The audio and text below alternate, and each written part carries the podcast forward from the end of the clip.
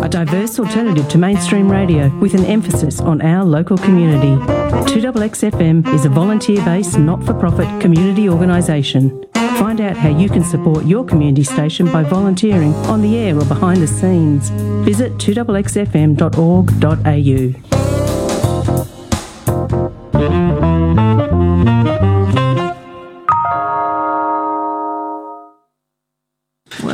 Ah, very cool little two double X promo there, Marion. I thought. we uh, can, well, we can only echo that one, can't we? Volunteer and be part of two double X, and you know have have your voice on Canberra's free to wear.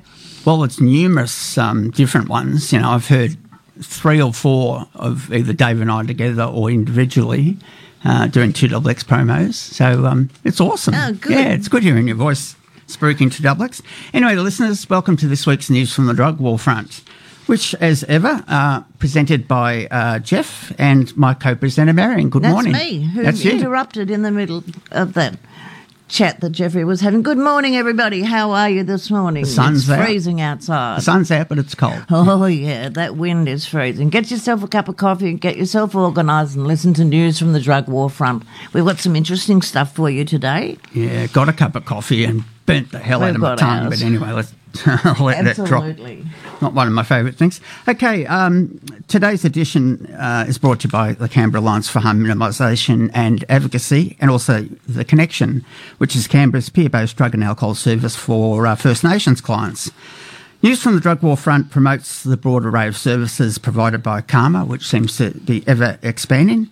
And we also report on stories relevant to illicit drug users from Australia and around the world. And we aim to promote discussion and people to educate themselves about whether prohibition is actually succeeding after 60 years. Which or- you know damn well it isn't. Well, we know it. It's a total failure. so, but we want you to discuss it. Yeah? the only way it's going to change is from the bottom up. People demanding a change. It's That's right. costing taxpayers money. It's costing lives, diseases, jail. You know, the whole slew of. Um, well, the amount of money that's spent on on on drugs, alcohol, tobacco, you, name it, anything that we um, that government doesn't want us to do, they're prepared to put money into stopping us from doing, but in a way that makes us.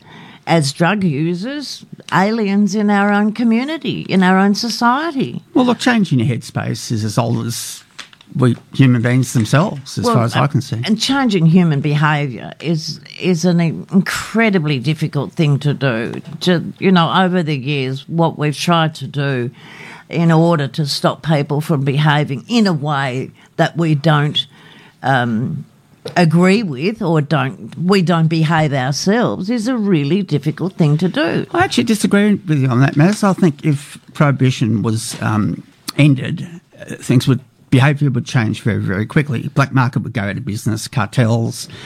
There'd be a massive change in their, their business model. Uh, courts would change, um, law and order, border security, judges. Yeah, but you tried getting the laws changed first. Oh yeah, yeah, no, no. I'm saying, but I'm saying it, it. It would only take that one big decision, which would be a global change. But um, I'm, darling, all I'm saying is Yeah. the difference would be people would be able to do what they do anyway in the open without being, you know, without being secretive about it. So changing, we wouldn't be changing people's behaviour, we'd be changing the attitude to people's behaviour.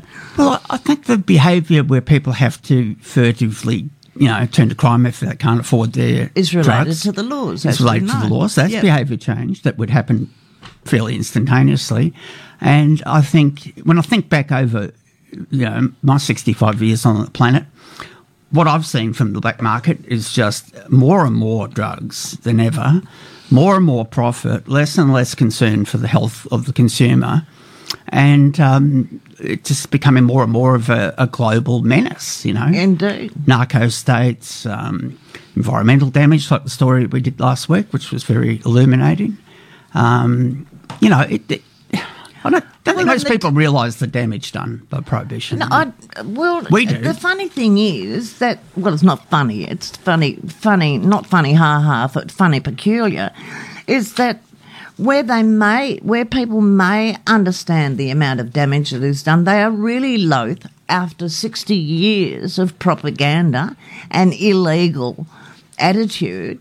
Yeah, um, they're really loath to come out and be on the side of reality, moral high ground. I yeah? agree. Look- it's. I mean, I'm not arguing with you. This is the hardest saying the difficulty social- of it is not changing people's behaviour; it's changing entire society attitude to things that are unable to fight back.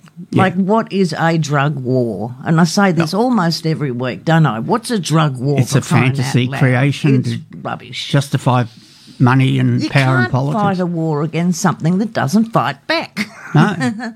But every time they make a new law or bring out a, you know, encapsulate a new set of intoxicants, um, the intoxicants change their structure. That's all they have to do is change one part of the chemical makeup of the drug, and suddenly it's not against the law anymore. Well, one of the revealing things from CanTEST has been that they've even found substances that nobody knew what they were. Absolutely. Globally. And I mean, when they're testing, they've got a list of things they test for, and suddenly we come No up with idea. this know, or whatever. they're hard to read, aren't they? I- Or that 2-NCP. Uh, you know, it's, It's just sort of crazy yeah. the things they keep on coming up with. But it's about being creative. Show me. Um, it's about, you know, give me a hurdle, tell me how high I have to jump, and I'll go under it. You know, just to give you the pips. Well, Just actually, sort of on a tangent, but on that subject, um, five years ago, I went to an AIDS conference in Amsterdam and met um, former High Court Justice uh, Michael Kirby, Yeah, great. who um, Great fought hard to um, make uh, homosexuality uh, no longer criminal. Indeed. And his part had the same partner for 30 years, and they were visiting his parents. And he opened the Input uh, Symposium.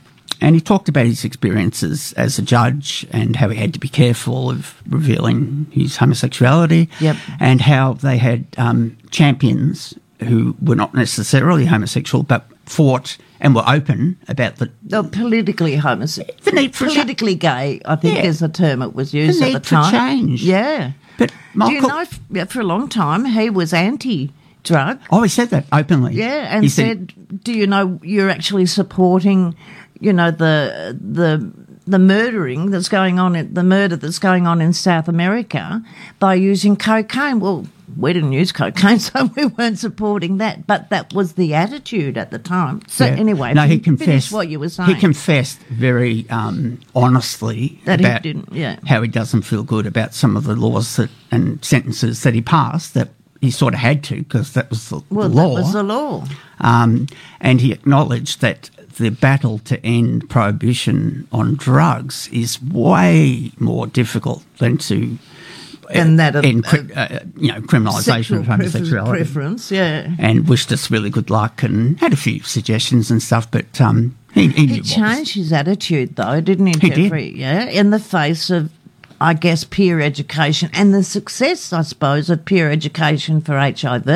Yep. Which was where that where it all really Where it all originated, where Yeah. we originated, Yeah. was preventing HIV from getting out into the wider community, not just from infecting our peers, but largely because the government didn't want the wider community to get infected uh, or newborn babies. But yeah? behaviours were changed. And behaviours were affected- changed, and as a, and as a result of no power imbalance between the teacher and the learner. Yeah, it was about because, and Pete was talking to me about this before the show. When we talk to our peers or we educate our peers, we learn about ourselves at the same time.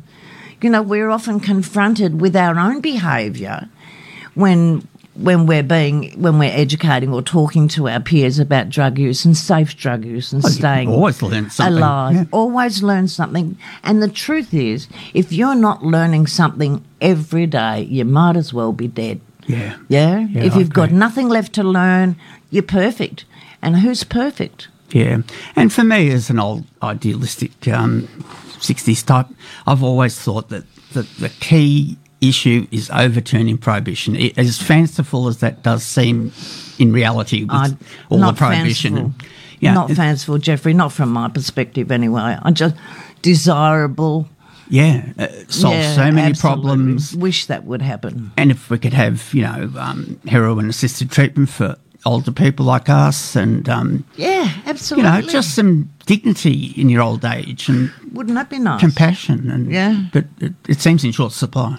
A very short supply.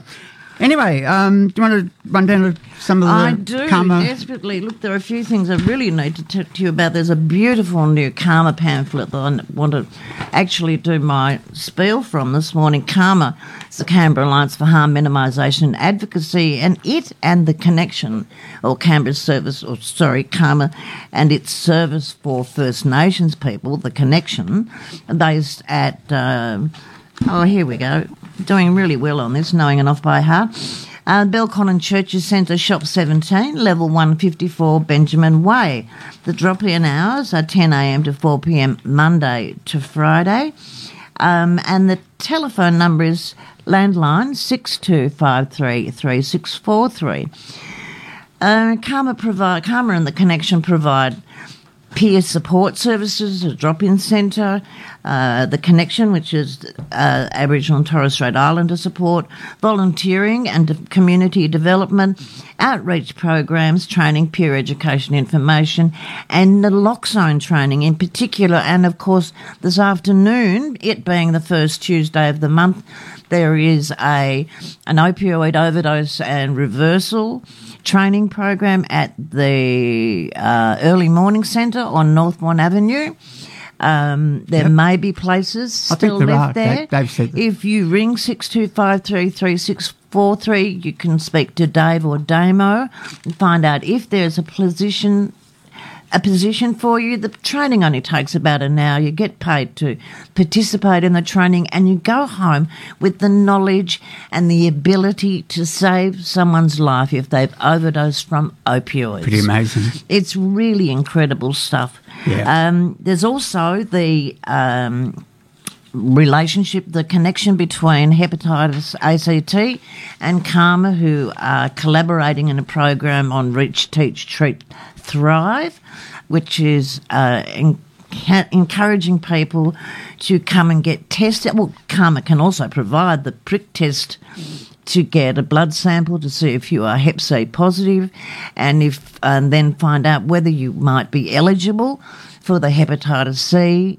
Reach, Teach, Treat, Thrive program. And gently encourage you to. Um, Well, yes, we really would like exhort people to it. Hepatitis C is such a dangerous disease, uh, but it is curable, my darlings. You can be cured of it to the point where your liver can be rendered fit for. transplant. That's the word. Transplant. I love it when I'm Yeah, on a roll and can't think of a word. but it is so important. And we have um, an article actually um, this week about hepatitis C, and only 50% of the people with hepatitis C in the ACT are making them, are availing themselves of the treatment. Which is disappointing. And it is not only is it disappointing, but when you think that it's free, and it only takes between eight and twelve weeks for it to work. Yeah, Yeah, no, it's it's a no-brainer. So yeah, I guess that the up, the upshot of your um, summary of the services is there are many and varied services and new ones coming on board. Uh, the clinic's every Thursday now. Um, I think it's back on board.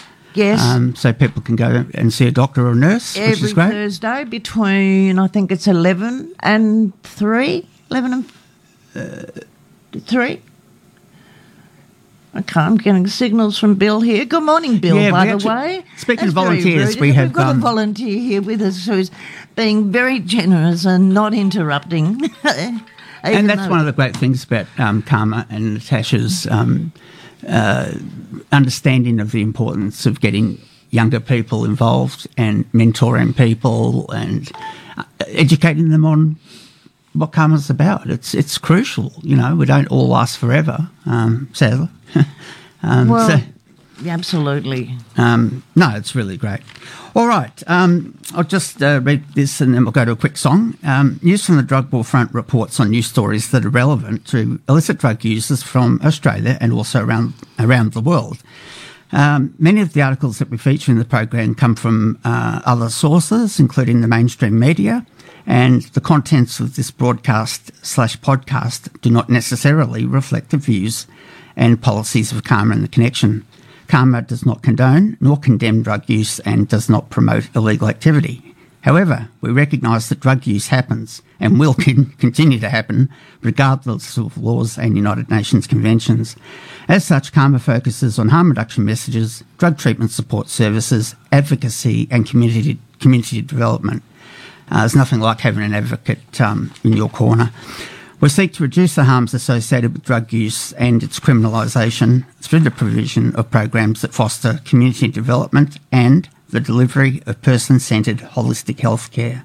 CAHMA advocates for equity of health service delivery for all people so they can expect to be treated like any other citizen. Not only that, but we also exhort people to stop stigmatising themselves and each other one of the worst sources of stigmatisation is actually us. Yeah. We do it to ourselves. So true, man. You, how often do you hear somebody in the throes of anger calling another person a junkie? Yeah.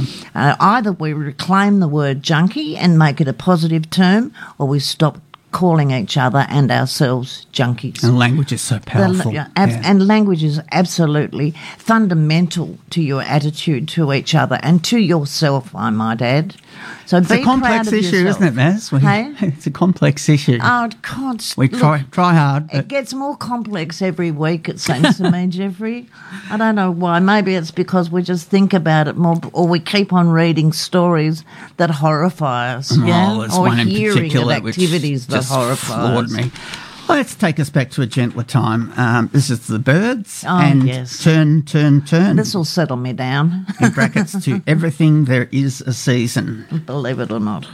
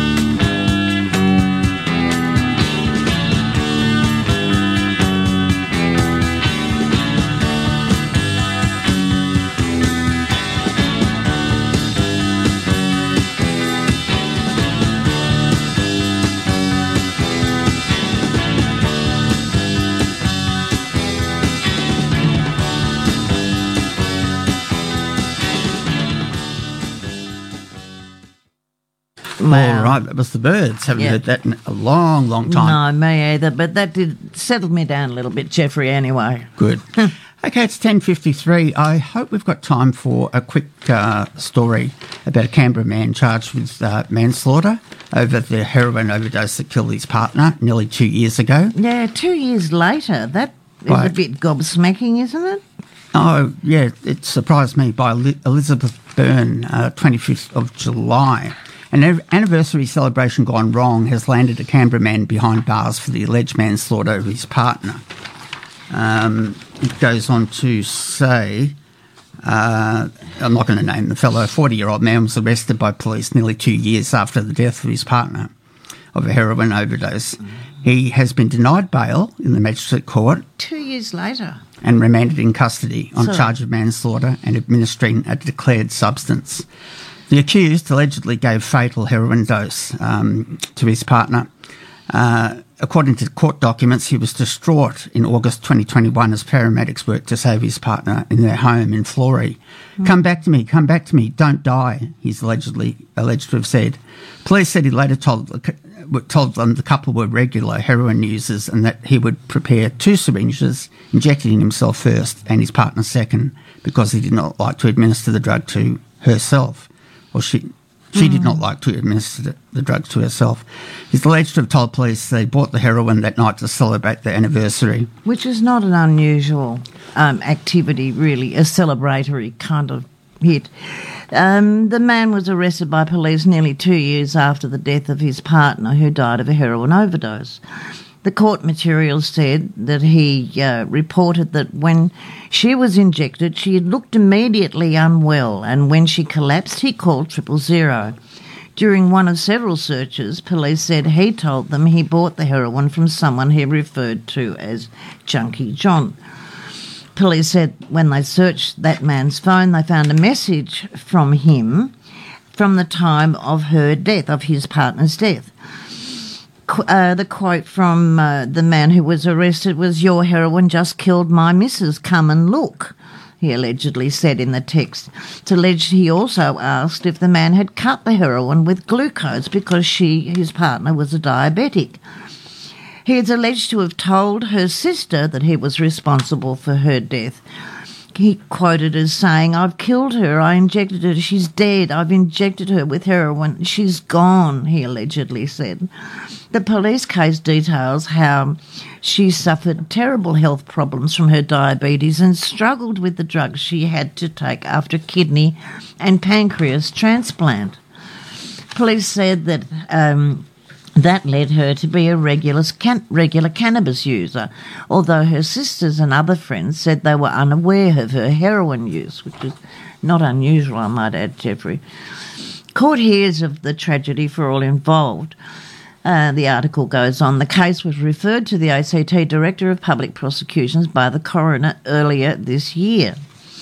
The police case will include a series of phone conversations that the accused had with several different people, including one where he said he'd feared police wanted to charge him with murder. Quote, I'm feeling just like they're just dying to pin me for effing murder or some shit, you know, he allegedly said. I didn't effing murder her. She was the love of my life. I keep feeling more and more guilty about her and all that because I feel like I feel like an effing murderer. The woman he was talking to said to him he's not a murderer, to which he allegedly replied, I know. The court heard that he admitted to being a heavy heroin user, needing injections every 12 hours. His lawyers urged the court to grant bail, given there was little possibility of him reoffending. But prosecutors opposed the move, arguing there was a danger he might not return to court, and that there was a risk he could attempt to influence witnesses.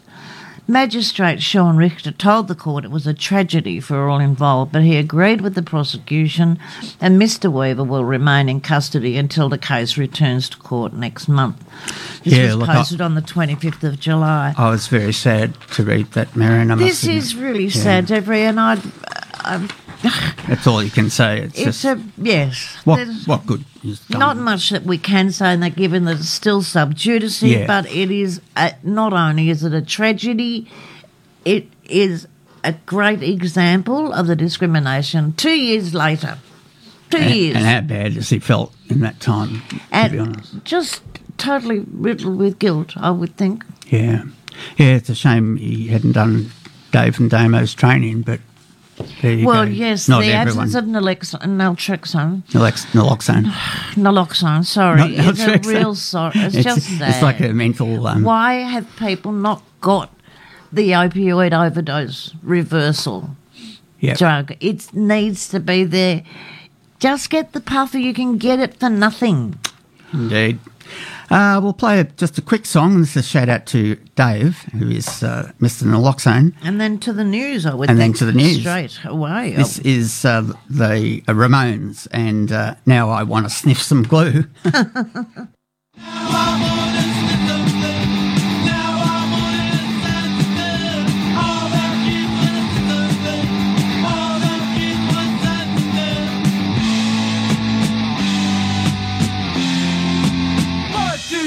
four. Now I wanna have to something.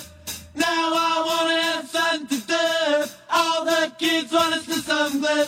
All the kids want something to do.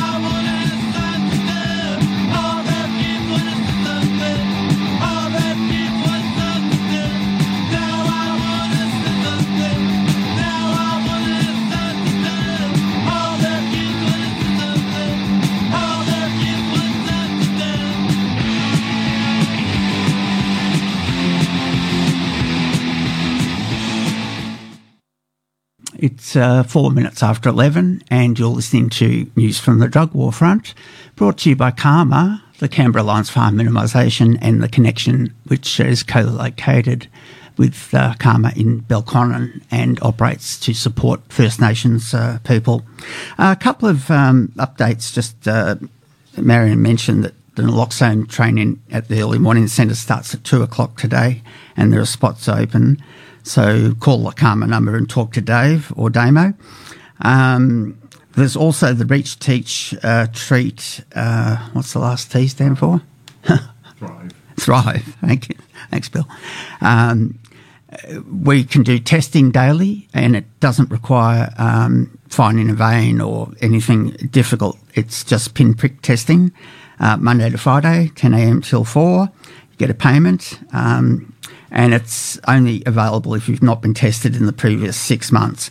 But if you do come up um, as being Hep C positive, as Marion mentioned, uh, there was a huge breakthrough in terms of uh, treatment uh, called um, antiretrovirals, I think they were called, um, but they got support from the federal government um, to make them um, available. I mean, I think when it first came out, full cost was something like seventy or eighty thousand US.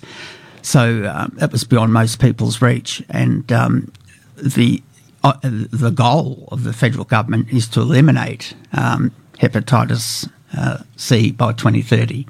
And I think that's definitely doable because these drugs, unlike the previous ones, which were um, had a lot of side effects, um, the ones that were sort of interferon based, was almost like chemotherapy. Um, and a lot of people still remember horror stories about that, that either happened to them or friends of theirs. So, um, look, it's nothing like the old treatments, and we're working hard to try and encourage people to um, to, to get tested, find out. I mean, one of the saddest things is I've lost a couple of close friends who um, left it too late.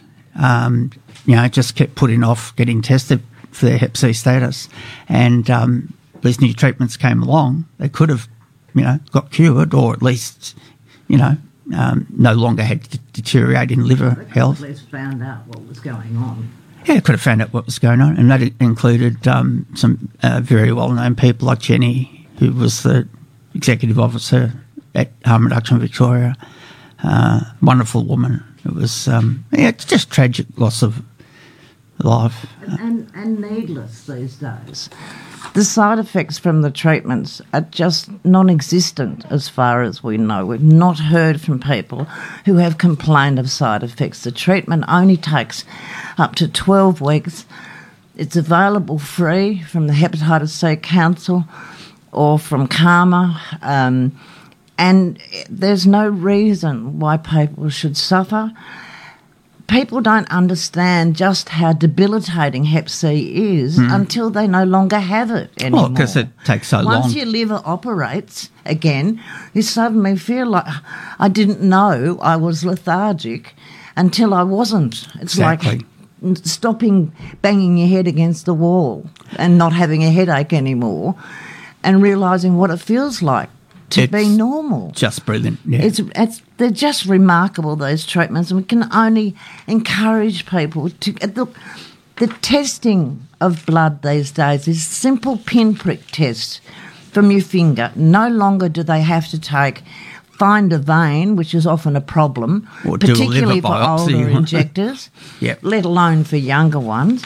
Um, it's just a pinprick blood test. You find out if you're Hep C positive, and follow up with treatments. As I say, that as we say, are free and available to anybody who wants to access them. Just get yourself tested. Indeed, I couldn't agree more.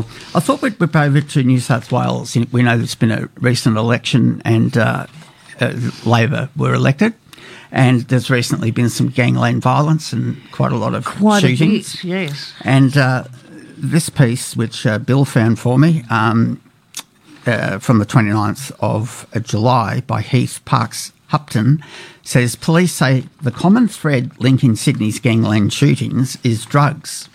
So it looks like they're blaming New South Wales Labor for um, not getting onto the drug problem quick enough. Yeah, within two weeks and fixing it. Yeah, how long? How long ago did they get elected? It's only a matter of a couple of months. Well, and- and Gladys Berejiklian, without wishing to be time. too damning, eh, you know, exhorted a, an investigation into the availability of ice and then totally ignored the, The recommendation, recommendations. yeah. Or the report. Yeah. Didn't even mention the report, let alone the recommendations. Took no notice of the recommendations. So, yeah, it's a. Nonetheless, And she said no to drug testing, which meant every summer at music festivals we lose That's around right, six and teenagers the number of necessarily. young people who died at drug at festivals. Which it, is just was just tragic crazy. waste. Anyway, Anyway, it goes on to say the morning execution of drug lord Alen Moradian in Sydney's eastern suburbs just over four weeks ago left police vigilant that an escalation of underworld violence could be on the horizon. Officers began knocking on doors across the city as they tried to get ahead of any plans for retribution. One month on, and after three shootings in five days, the top police brass are maintaining they have not lost control of the streets. And There's a picture of um, two people who were uh, shot and killed on July the 27th. The brazen attacks are the latest flare up in a series of conflicts uh, within the city's criminal milieu to result in bullets fired and cars set ablaze in suburbs from Bondi Junction to Elizabeth Hills over the past three years. Police believe the most recent incidents could all be connected to the drug trade. I haven't got that one, Jeffrey. Yeah. Remember? Oh, you haven't got that one? Okay. No. All right. Sorry, I'll pass it on. Uh, Yep. You can do a month of violence. Okay, one month on. Is that it? Yeah. One month on, after and after three shootings in five days, the top police brass are maintaining they have not lost control of the streets.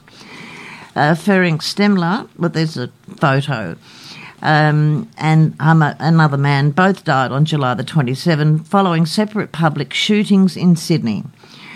The brazen attacks are the last, are the latest flare, and the latest flare up uh, in a series of conflicts within the city's criminal milieu to result in bullets fired and cars set ablaze in suburbs from Bondi Junction to Elizabeth Hills over the past three years. Police believe the most recent incidents could all be connected to the drug trade. Month of violence, the article goes on. Just over a week after Moradian was killed, two men survived a daytime shooting in a Marrickville barbershop. Then last Sunday, three people were shot in a quote targeted unquote attack in Greenacre. All three of the victims were rushed to hospital, where 25 year old uh, Ahmad Al Azam later died. Police believe this week's shootings could be connected.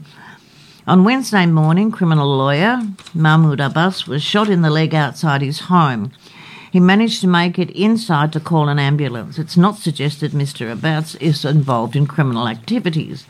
In the early hours of Thursday, a 28 year old man was killed after being shot outside his house in Canterbury. So it's building up. Yep. A student walking past the body of a shooting victim. There's a picture. This is from, oh, that's right, two students. I saw that photo on the ABC actually. A mother living nearby awoke to the sound of gunshots. Hours later, she was shocked to see Stemler's body still on the road, uncovered. She's quoted as saying, I had to go in and wake up my daughter for school. She told the ABC, I had to prepare her because there was all police tape and there were reporters. The Director of New South Wales Police State Crime Command, Direct, uh, Detective Chief Superintendent Jason Weinstein, is leading Task Force Magnus, which has been established to oversee investigations into the public shootings. One of its biggest jobs will be breaking, quote, the wall of silence, end quote, surrounding organised crime circles. New South Wales Police Commissioner Karen Webb said the task force would work on, quote, the assumption, end quote, that these inci- incidents stem from conflicts within the drug networks arising after Comanchero figure Moradian's death on t- June 27th quote, it's of a grave concern and I want to ensure the public we take this very seriously, she said. No one wants this in their streets and no one wants it in their suburbs. Police have also been investigating a series of kidnappings and claim they've been able to prevent seven, uh, seven other assassination attempts in recent months. Police Minister Yasmin Catley has assured the public that the state's investigators were, quote, throwing the kitchen sink at curbing the latest spike in violence. Yeah, they're saying all the right things. I found the other You copy, have- by the the way. other yeah, one. Sorry Okay. about that.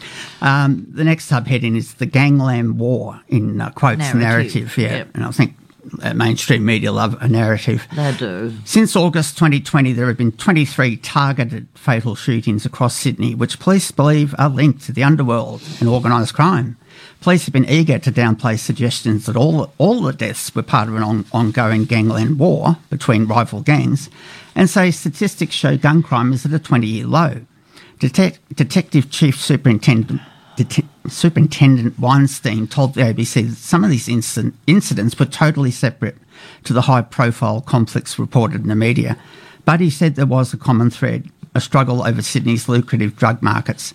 We know for a fact what's behind it all. It's a claim for drug territory. It's about the distribution of drugs across New South Wales, which is what we were saying in the big picture, you know. Yep. So it's just what's currently happening in New South Wales. Seven of the first nine alleged victims of suspected organised crime shootings since mid 2020 were linked by name or association with the rival Hamzy and Alameddine networks. Police intelligence tendered in court documents connect, connected the deaths of a whole string of people. Um, one death was a case of mistaken identity, while another innocent man was allegedly collateral when assassins came for his teenage I son. that term. That often happens. collateral damage. Collateral just damage. rubbish. American military use that, Yeah. don't they? Uh, the alleged October 2020 murder um, of the older brother of notorious gangster Bassam um, led to fervent media reporting about the existence of a new gangland war. It sparked a major crackdown by New South Wales police, with both the Hamzy and Alameddine networks largely dismantled and alleged senior figures forced into exile or custody. So the police say they're doing a good job, Marion, by the sound of it. What a surprise. Um, Detective Chief Superintendent Weinstein, or Weinstein, take your pick, but they're both, the Wein and the Stein are both spelt the same, said tensions between the Hamzy and Alameddine families had simmered for years before a dispute over a local drug running. A local drug run allegedly led to the shootings. While that conflict was in the news, other criminal groups saw an opportunity to, quote, settle some scores from an old or fill the void, end quote, created by weakened networks. And the um, detective chief superintendent goes on to say, and what happens is some of the other organised crime homicides have nothing to do with those two groups. There's something separate, totally, altogether, at once, at the same time, simultaneously. He said, it's a collision of people trying to push into areas which may have been weakened because we've arrested people or we've taken syndicates out. He believes one part of the narrative that has been lost is that police have laid charges in, related, in relation to 14 incidents. More than 80 alleged organised crime figures have left the country due to the pressure placed on them by investigators since 2020. Detective Chief Superintendent Weinstein said. Do you know more about this story? Tell us about it. They're inviting people. Yeah, look, it sort of concludes with some stats and theories about what's really going on. Um, and they accept that not every shooting is a serious crime, that they might not all be related to drugs and money. Uh, but they're also saying a recent survey of wastewater samples from around the country showed Sydney uh, was the cocaine capital of Australia. So um, I'm very suspicious of. Well, and yeah, the Wastewater. wastewater t- testing has always been a bit of an issue for me. It, it rankles with me. It's expensive and it's very. Uh, It doesn't say much. No. It doesn't tell us an awful lot, but it is something they can refer to. Yes. If they're looking for data, if they bothered to ask some of the peer education groups, they might get a different, picture. kind of story. yeah.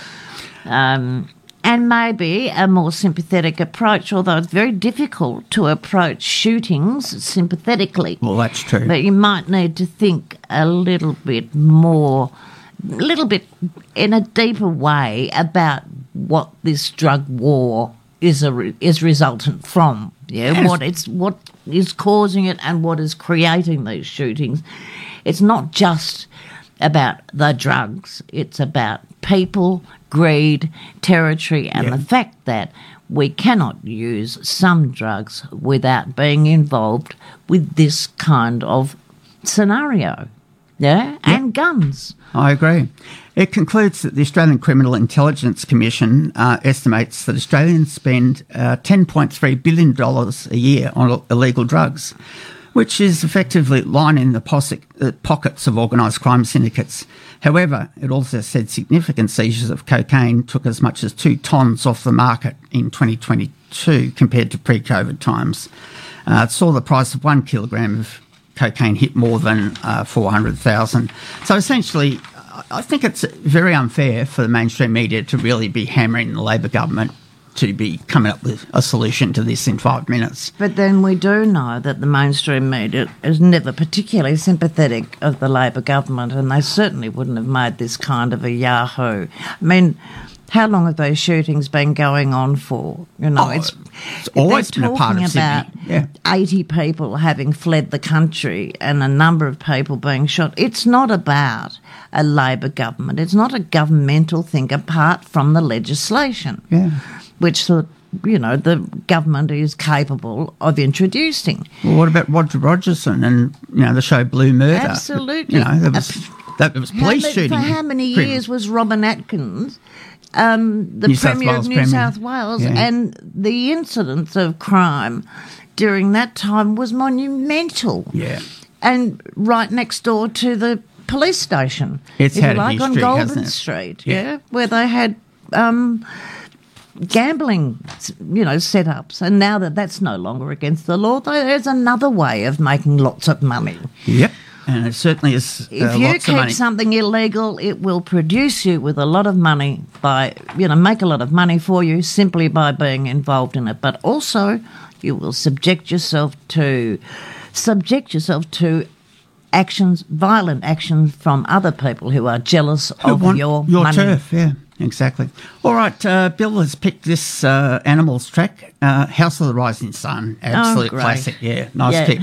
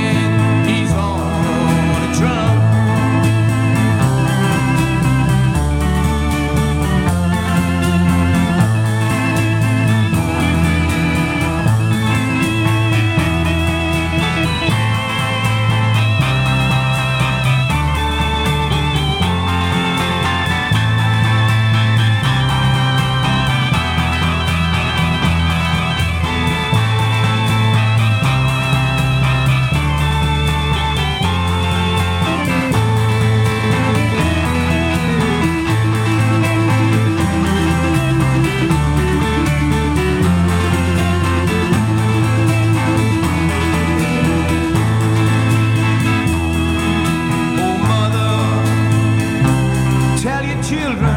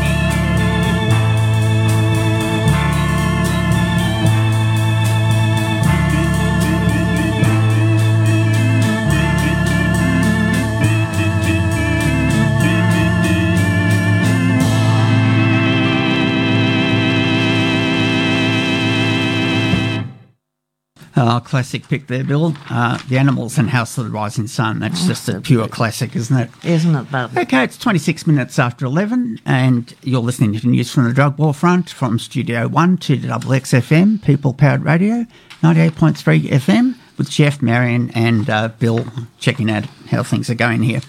Okay, um, off to Singapore, and this is very disappointing given that um, some journalists from Singapore came to the harm reduction conference in Melbourne in April. And, did a good report on it. We too, read her actually. report, didn't we? Yeah. It was excellent. Anyway, this is uh, first woman in 19 years hanged following drug trafficking conviction. Critics have been outspoken in condemning uh, the move. Singapore carried out its first extension Ex- execution of a woman in 19 years last Friday, and its second hanging this week for drug trafficking, despite calls for the city-state to cease capital punishment for drug-related crimes. Activists said another execution is planned for next week.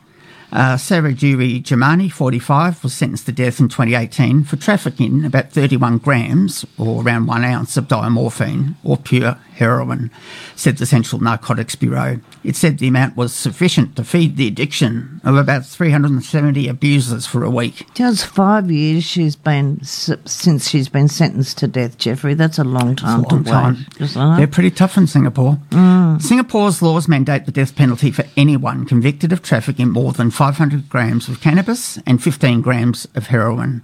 Djamani's execution came two days after that of a Singaporean man, Muhammad Aziz Hussein, 56, for trafficking around 50 grams or 1.7 ounces of heroin.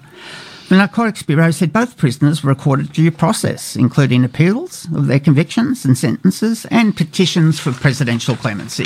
So all, all the proper procedures were followed. Human rights groups, international activists, and the UN have urged uh, Singapore to halt executions for drug offences and say there is increasing evidence it's actually ineffective as a deterrent. Singapore authorities insist capital punishment is actually important to halting uh, drug demand and supply, and human right, uh, rights groups say it has executed 15 people for drug offences since it resumed hangings back in March 2022, an average of one a month. Anti death penalty activists said the last woman known to be hanged in Singapore was the 36 year old hairdresser, also for drug trafficking in 2004. More people face the death penalty is the next heading. Transformative Justice Collective, a Singapore group that advocates for the abol- abolish- abolition, it should be, abol- abolishment of capital punishment, said a new execution notice has been issued to another prisoner for August the 3rd, the fifth this year alone. It said the prisoner is an ethnic Malay citizen who worked as a delivery driver before his arrest in 2016. He was convicted in 2019 of trafficking about 50 grams or 1.7 ounces of heroin, and his appeal was dismissed last year, it said. The group said the man had maintained in his trial that he believed he was delivering contraband cigarettes for a friend to whom he owed money, and he didn't verify the contents of the bag as he trusted his friend. The High Court judge ruled that their ties weren't close enough to warrant that kind of trust he claimed to have had for his friend. Although the court found he was merely a courier, the man still had to be given the mandatory death penalty because prosecutors didn't issue him a certificate of having cooperated with him, it said. Quote, but how could he have cooperated if, as he told the police and the court, he had not even been aware that he was being used to deliver heroin? Hmm. The group said on Facebook, which is a Fair point. pertinent point. Yeah. The group said it condemns in the strongest terms the state's bloodthirsty streak and reiterated calls for an immediate moratorium on the use of the death penalty. Punishing the wrong people is the next heading, or the last heading. Critics say Singapore's harsh penalty punishes low level traffickers and couriers who are typically recruited from marginalised groups with vulnerabilities. They say Singapore is also out of step with the trend of more countries moving away from capital punishment. Neighbouring Thailand has legalised cannabis while Malaysia has ended the mandatory death penalty for serious crimes this year. So they're getting out of step with their um, regional neighbours by the sound of it. Jeffrey, sometimes I feel like it's a population control issue more than just a, a, a, a penalty for trafficking in drugs. Yeah. Don't you? Yeah, I think there's an element of that, definitely. Yeah. Just uh, it's a very authoritarian city state. in, well, indeed. I mean, you get fined for not flushing the toilet or from spitting on the ground or putting do? your chew- chewing gum on the seats. You know, there Yeah. are some really strict laws in Singapore, and it is a very crowded, very small amount of territory with a lot of people in it. Yep. Um, so, and I, I know it probably sounds a bit like a, um, a, uh, a conspiracy theory, but I, it Don't does sound a bit like a, uh, a population control. Yeah, it does indeed. Targeted population control, I might add. I'll play a quick song, given that was about heroin. It's The Ruts and H-Eyes, which is uh, Heroin Eyes.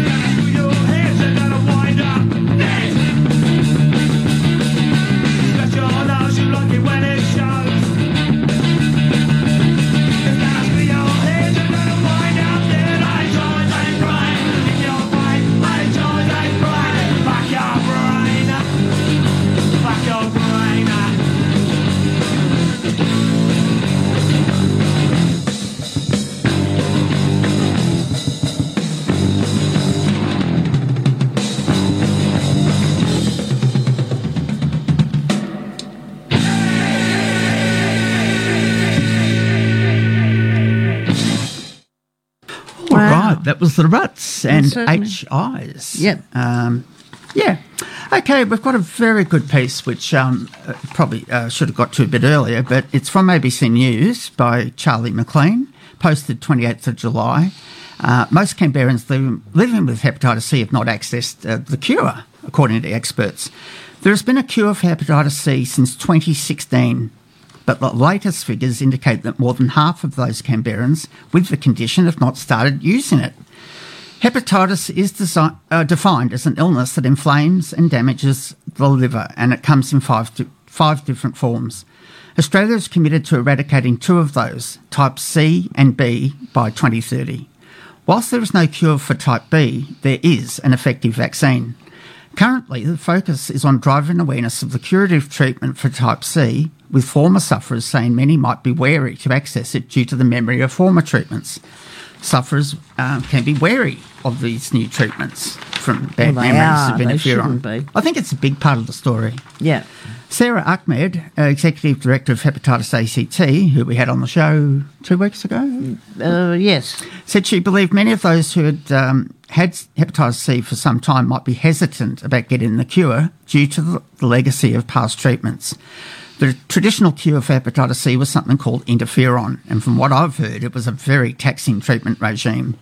Karen, a Canberra resident who used to suffer from type C, said interferon side effects were almost unbearable. Indeed. It just made you feel dreadful. It interfered with your day to day tasks and you became quite ill, she said. She said many people with hepatitis C simply chose not to get treatment. You'd had to weigh up, well, I've got kids to get to school or I've got to get to work myself and I can't afford to take time off. Since starting to take the new treatment, which comes in tablet form, Karen said she'd not suffered any adverse side effects. She strongly encouraged people to take, take advantage of a subsidy offered by the ACT government. Quote, it's quite an expensive treatment, so being able to access that is one of the biggest pluses there is, she said. Hmm. Hear, hear. More needs to be done to raise awareness, is the next heading. Advocates are hoping to use World Hepatitis Day to spark greater investment in awareness campaigns about the cures and treatments available for hepatitis C. Karen said it would have taken her much longer to get the cure if she'd not worked at a drug and alcohol rehab centre in Canberra.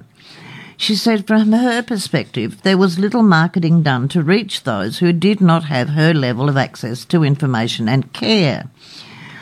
Mrs. Ahmed said it was important to hear from people like Karen about their experiences to reassure sufferers that they would benefit from the treatment.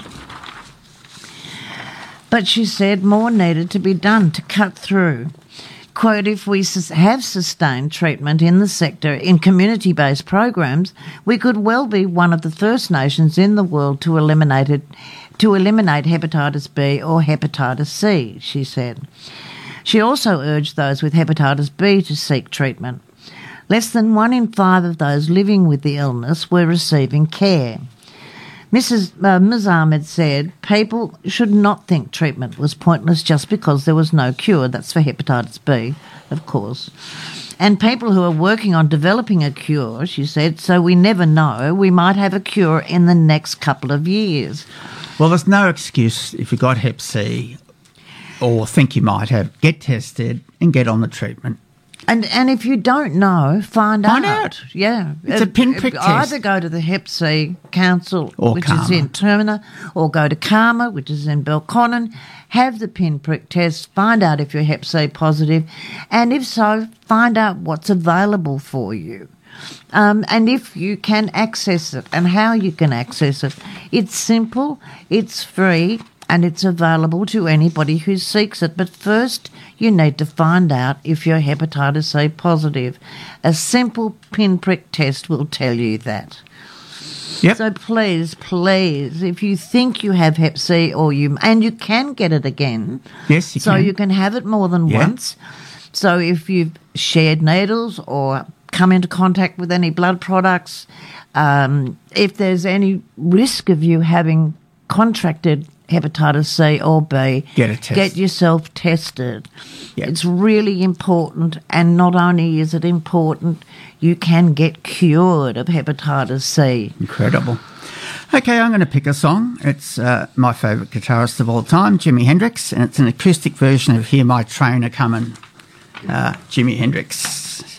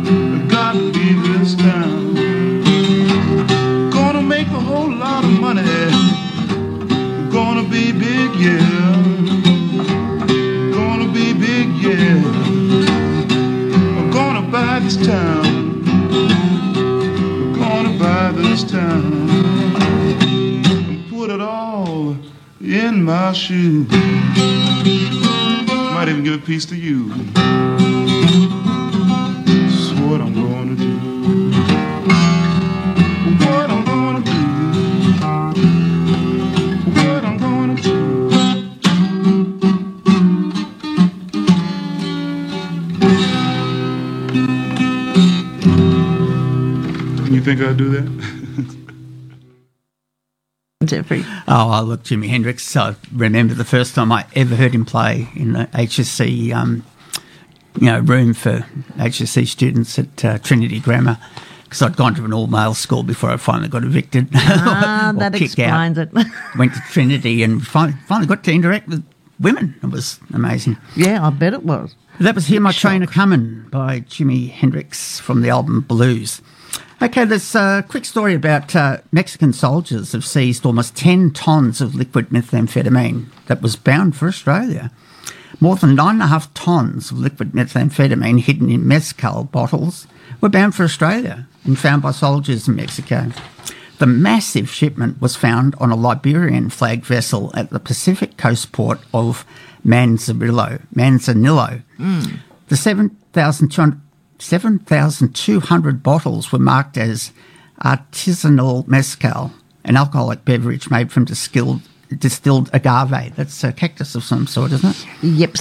So far this year, Mexican. The juice from the cactus, juice from- anyway. yeah. yeah. So far this year, Mexican Marines have seized more than 124 tons, tons of meth nationwide. It would not be the first time that Mexican cartels, which dominate the international trade in meth, have tried to smuggle drugs to Australia or in liquid form. In 2022, officials in Hong Kong seized about six US million dollars worth of crystal meth concealed in a shipment of electrical transformers that was bound for Australia from Mexico. Days later, they reported finding 1.8 tonnes of liquid meth stored in bottles labelled coconut water that had arrived from Mexico by sea. The haul, estimated to be worth 140 million US, was Hong Kong's largest ever meth seizure. So they obviously looked at Australia and thought, hmm, uh, There's not- a go. There's a go. Well, look, if we keep on advertising Australia as a great market, it's going Someone's to gonna happen. fill it. Yeah, they're going to be finding ways to get into us. And if we join hand by hand in hand, Geoffrey, I've said this before, we can't surround our coastline. The population cannot protect the coast or can't protect Australia if we stood, if the population stood hand in hand all the way around the coast. We, we wouldn't got? make it. Yeah. huge. Anyway, staying overseas, Colombian president's son arrested in money laundering inquiry. Nicolas Petro held as part of investigation into funds he allegedly collected from drug traffickers during the 2022 election campaign. And this is from Associated Press in Bogota. from Saturday, the 29th of July. The son of the Colombian president has been arrested as part of a high profile money laundering investigation into funds he allegedly connect, collected from convicted drug traffickers during last year's presidential campaign. The president, Gustavo Petro, a former rebel who rose through Colombia's political ranks as an anti-corruption crusader, said he would not interfere with the, interfere with the investigation. Petro said in an early morning message on X, the social media platform formerly known as Twitter, quote, as an individual and father, it pains me to see so much self destruction and one of my sons going to jail. As President of the Republic, I've assured the Chief Prosecutor's Office that it will have all of the guarantees so it can proceed according to the law. End quote. The arrest of Nicolas Petro is a large blow to the government, which has been buffeted by conservative attacks at the same time as it has struggled to maintain bipartisan support for Colombia in the US, a long-time ally in the quote war on drugs, end quote, and the fight against illegal armed groups. The investigation stems from declarations made by Nicolas Petro's ex-wife, Daysuris del Carmen Vasquez, Vasquez, Vasquez, to the local media outlet Semana, Semana this year.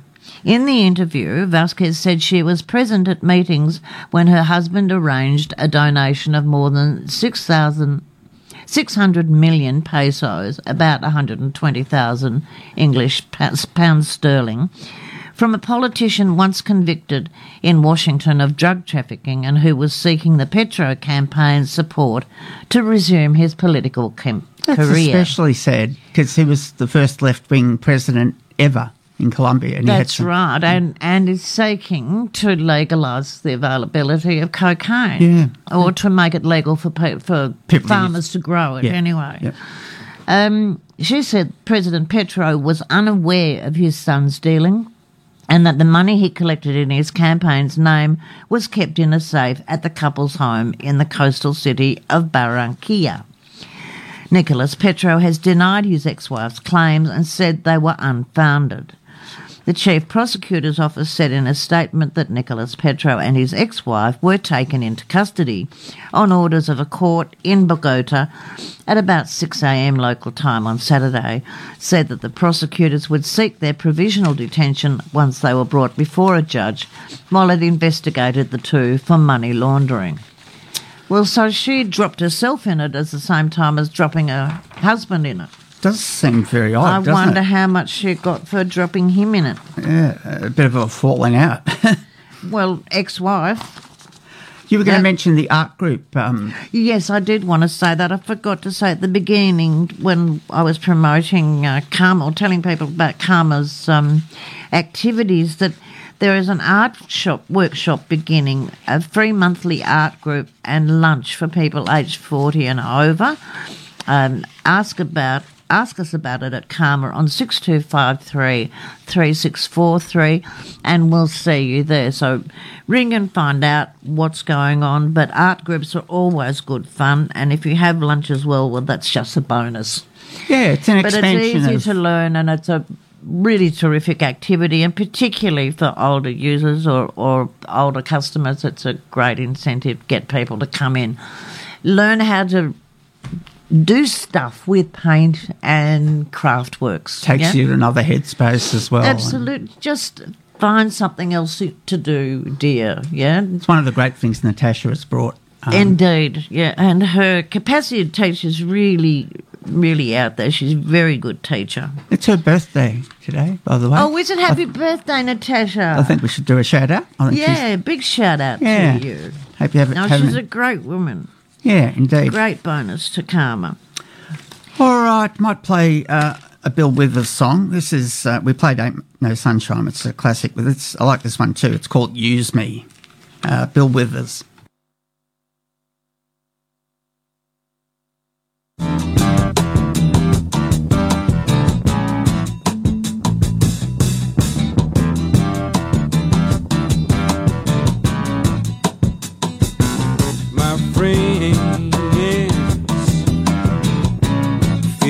Feel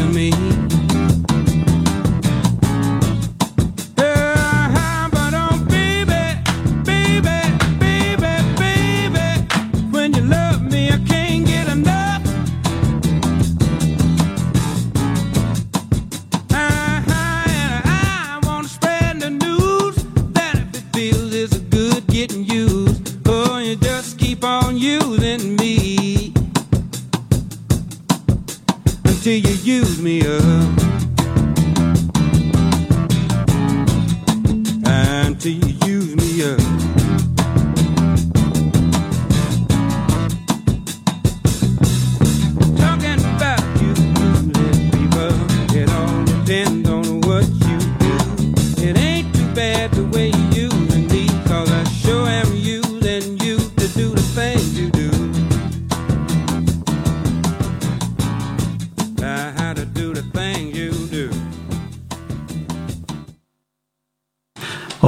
Was uh, Bill Withers and uh, Use Me. Okay, we're into the home stretch of this week's News from the Drug War Front with Geoff Marion. And uh, Bill has been a real pleasure as a guest. Got a, uh, a little piece. I didn't get the whole uh, story because it's But behind we a did tell you we'd keep you up to date with what's happening with Duterte and, you know, post Duterte areas. But what's happening in the Philippines? Well, it says the dismissal of charges against four police officers accused of killing civilians in an uh, Oplan Tokhang operation justifies the need for the International Criminal Court to continue its drug war probe, a lawyers group specialising in international law has stated.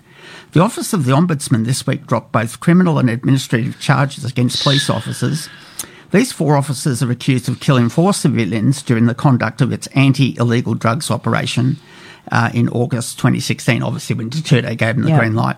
One civilian who survived the incident by playing dead later testified against the cops, but he was also arrested and accused of shooting the police personnel. I'll bet. Uh, he was cleared by Quezon City Court in March. So Wow. that's good. So this was when, like, 2016 was when when the Philippines was still part of Of the- party to the ICC Yep. Yep. provisos, right? So And Duterte thought, well, nothing's going to happen to me. I can no, well, he pulled out, didn't he? And when was it? 2018 or 2019? Over halfway through his term, when he pulled out of the ICCs and said, well, "That's not nothing to do with us." I think he got worried that it might get a bit close to and him. it has done. yeah. They're still charging him. What's the point of international criminal court if they can't actually investigate these sort of crimes against humanity? Well, it's, a, it's an interesting thing, but they did actually get that guy, that Serbian guy. That Yeah, Milosevic, yeah, and- and they um, he's been jailed. Karadzic, Karadzic he's a military guy. Yeah, And, yeah. and some African leaders. that- Yeah, they've actually, but they, they've got to be really careful about when they're in power. You know how they can charge people when they're in power, and they are an international organisation, which of course makes them subject to Yeah. veto Yeah. by particular like countries who have the power of veto. The states do.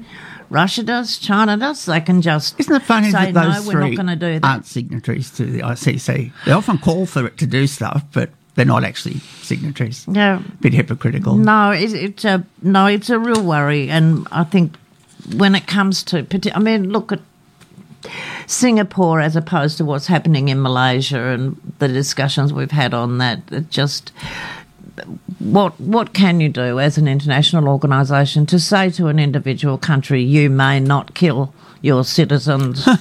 you know, you're not allowed to have capital punishment. Well, we might think morally we have high ground there because we no longer kill anybody. Yeah. When after they've been in jail Or at least a with while. a charge or some evidence or something. But the United States still has people on death row Oh. and have had them on death row for tw- up to 20 years. More people incarcerated than anywhere else. And then find out from DNA that they're actually innocent. Yeah. Bit late when they're dead to try and reverse the sentence. well, they've spent 25, well, half their life in jail. That's a worry. All right. Um, I hope uh, the range we've flown through some um, a range of articles. Hope we've found something of interest uh, to you. Get tested if you think you may uh, have been exposed to hepatitis C, and we'll be back again next week. or week. hepatitis B. yeah. Oh, sorry. Yeah. Yeah, indeed. Um, we'll leave you with the same so- the theme song. Sorry, um, the Stranglers. And we will talk to you next week, we hope. So Yeah. look after yourselves, my dear. Stay safe. Don't forget, get some Nyxoid, and we'll talk to you. Shout out to you all next week. And thank you very much for coming in, Bill. Thanks, Bill. Yes. Cheers. golden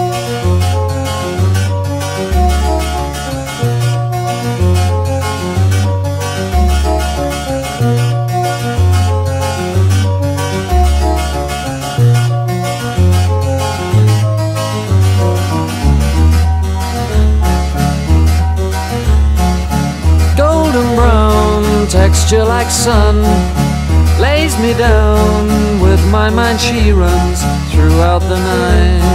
No need to fight never a frown with golden brown.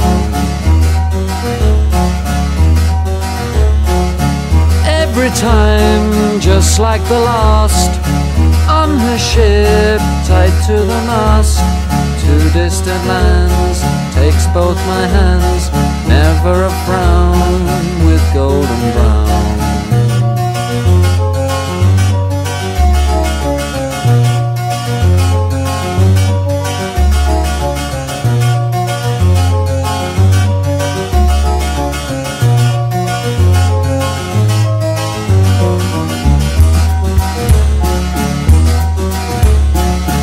golden brown, fine temptress.